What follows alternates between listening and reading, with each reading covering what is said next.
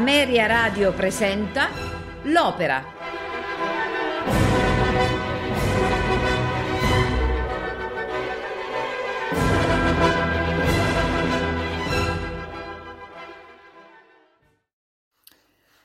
L'opera giocosa di Gioacchino Rossini, Il viaggio a Reims, è un dramma in un unico atto basato sul libretto di Luigi Balocchi, ispirato da Corinne Olitalin di Madame de Stael. L'opera, composta come omaggio celebrativo per l'incoronazione di Carlo X, fu per la prima volta rappresentato a Parigi nel 1825. L'opera non ha una sua ouverture.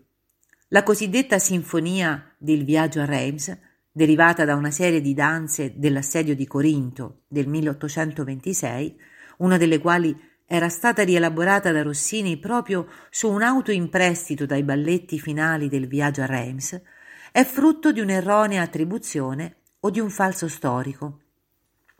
Essa è stata pubblicata a Milano nel 1938 nella revisione di Giuseppe Piccioli e fu eseguita per la prima volta al Teatro alla Scala il 5 novembre 1938 sotto la direzione di Richard Strout. Essa è stata in seguito ripetutamente registrata come presunta ouverture del viaggio a Reims finché non è stato possibile addivenire alla ricostruzione della partitura. L'opera, pur essendo formalmente costituita da un atto unico, è di dimensioni notevoli. Dura infatti circa tre ore e fu suddivisa in tre parti alla sua prima rappresentazione. Essa ottenne comunque un deciso successo dovuto alla fame e bravura dei numerosi artisti, tutti gran nomi del canto italiano allora presenti a Parigi. Dato il suo carattere celebrativo ed occasione, l'opera non poteva entrare in repertorio e infatti Rossini ne ritirò la partitura dopo solo tre rappresentazioni e ne impedì ogni altra esecuzione, limitandosi, tre anni dopo, a riutilizzarne egli stesso molti numeri per le Comptoirie. Nel 1848, tuttavia, il Théâtre Italien riuscì in qualche modo a rimetterla in scena su un nuovo libretto intitolato Andremo a Parigi, per celebrare questa volta niente meno che le barricate rivoluzionarie. Dopo un'ulteriore fugace riapparizione come il viaggio a Vienna nel 1854, in occasione delle nozze fra Francesco Giuseppe e Elisabetta di Baviera, dell'opera non si ebbe più notizia e la partitura fu ritenuta per più di un secolo dispersa, fino al ritrovamento nel 1977 presso la biblioteca del Conservatorio di Santa Cecilia a Roma, delle parti non prese in prestito per le Comptoirie. Grazie alla Fondazione Rossini di Pesaro, la musicologa Janet Johnson, coadiuvata da Philip Gossett, ha ricostruito e pubblicato la partitura dell'opera che è stata quindi rappresentata al Rossini Opera Festival di Pesaro il 18 agosto 1984, con la direzione d'orchestra di Claudio Abbado, in una memorabile produzione con la regia di Luca Ronconi. La prestigiosa compagnia di canto annoverava tra le prime parti nome come quelli di Cecilia Gasdia, Lucia Valentini Terrani, Lella Cuberli, Cadia Ricciarelli, Samuel Ramey, Ruggero Raimondi, Enzo Dara e Leo Nucci. Da allora l'opera è stata ripresa dapprima in molti dei maggiori teatri d'opera del mondo, come nella prima del 1985 al Teatro alla Scala di Milano. Contrariamente alle aspettative, lo straordinario numero di cantanti necessario per rappresentare il viaggio a Reims e, le, e la relativa gracilità della sua trama, invece di esserne un ostacolo alla diffusione, la facilitarono. Da una parte si è visto che, essendo le parti vocali non particolarmente estese, l'opera può essere affidata agevolmente ad una compagnia di giovani. Dall'altra, essa offre a registi fantasiosi la possibilità di sbizzarrirsi in trovate scenotecniche e registiche, come nel 2003 nell'allestimento di Dario Fo all'Opera di Helsinki o di Damiano Micheletto all'Opera di Roma nel 2017. La scena dell'opera è ambientata nell'albergo Il Giglio d'Oro, gestito da Madama Cortese, che invita i suoi sottoposti a occuparsi dei preparativi, poiché gli ospiti dovranno partire per Reims, luogo dove avverrà l'incoronazione di Carlo X. Una degli ospiti, la contessa di Foglioville, amante del cavaliere Belfiore, è preoccupata perché i suoi bagagli non sono ancora arrivati. Entra in scena suo cugino, Don Luigino, che annuncia che la carrozza con i bauli si è rovesciata danneggiando il carico.